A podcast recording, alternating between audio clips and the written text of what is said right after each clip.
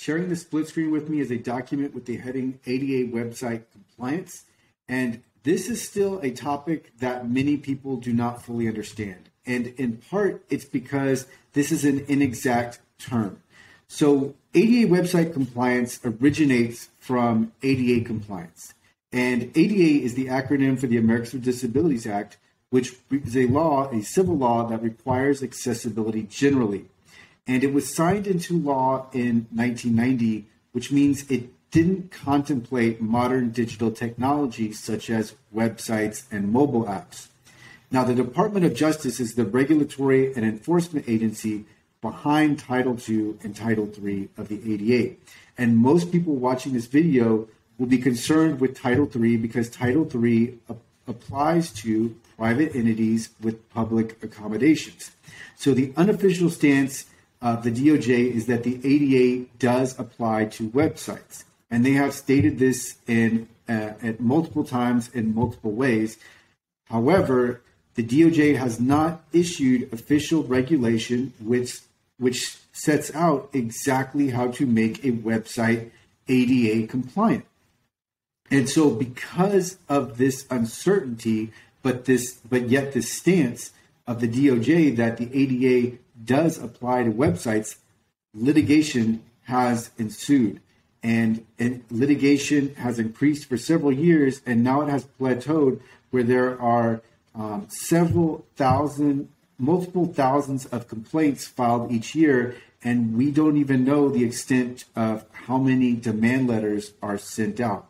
So, litigation includes demand letters, it includes complaints, and litigation is expensive to defend, and because of that, most of these uh, complaints filed end in a settlement. So, how do you make your website ADA compliant? Well, I, what I have done is I've taken the Department of Justice's private enforcement actions.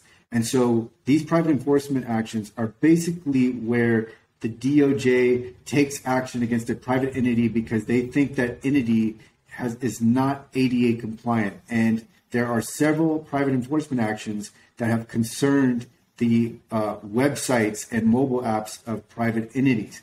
And so, um, if you look at those private enforcement actions, the DOJ uh, specifies exactly what the entity needs to do to become, in their view, ADA compliant. So, these private enforcement actions are where I pull best practices for ADA compliance from.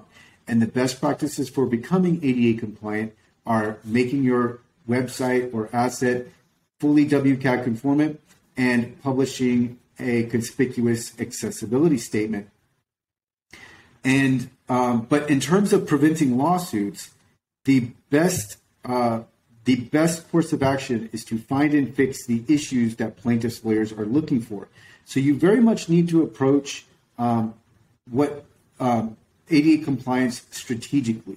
Because when you look at the Web Content Accessibility Guidelines, which is this, which are the, the technical standards um, that are best practices for ADA compliance, there are numerous different considerations that we can make and incorporate to make our websites accessible.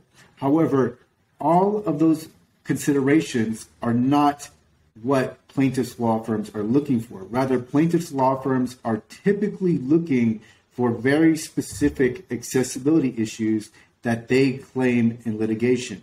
And I have an entire mini series where I go over the claims that are um, made by the most active plaintiffs' law firms in the space. And I examine and I name what exactly plaintiffs' law firms are looking for. And these issues are the accessibility issues that website owners need to prioritize when attempting to make their websites quote unquote ADA compliant. Because what the term ADA website compliance really comes down to for most people is making it so that they have their websites accessible enough so that they do not get sued. Now, I definitely recommend full WCAG conformance, but the way that you get to fully conform it with the Web Content Accessibility Guidelines um, very much affects your um, your risk of litigation. So your risk of receiving a demand letter or having a complaint filed against you in court.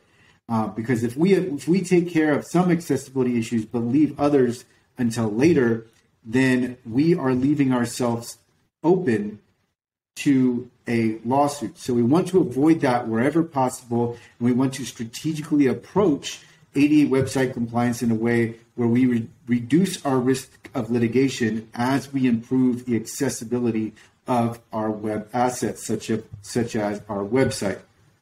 The problem is the sellers and the vendors in this space do not fully understand what they are selling and or offering and what the their customers or clients need and their customers need immediate relief from litigation so that they can focus in on accessibility.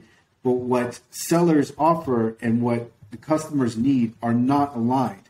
And um, this is this has given rise to me creating the ada compliance course um, because the ada compliance course is the lessons are comprised of the exact issues that are most commonly claimed in litigation by the most active plaintiffs' law firms. And I have um, ordered the lessons in the order that I would um, I would resolve each accessibility issue so as to reduce risk of litigation. And this is what you need to start off with because you're still genuinely improving the accessibility of your website. And in many cases, you are improving the accessibility of your website for potential accessibility issues that could cause a barrier to access for some people. So it genuinely improves the accessibility of your website as you work through it, but you strategically work through accessibility issues so as to reduce your risk of litigation. And this gives you a way to immediately um, embrace accessibility and start remediation. So start finding accessibility issues and then remediating them. The course itself will not make your website fully WCAG conformant, but you will virtually eliminate your risk of litigation if you if you account for all of the accessibility issues in the lessons of the course.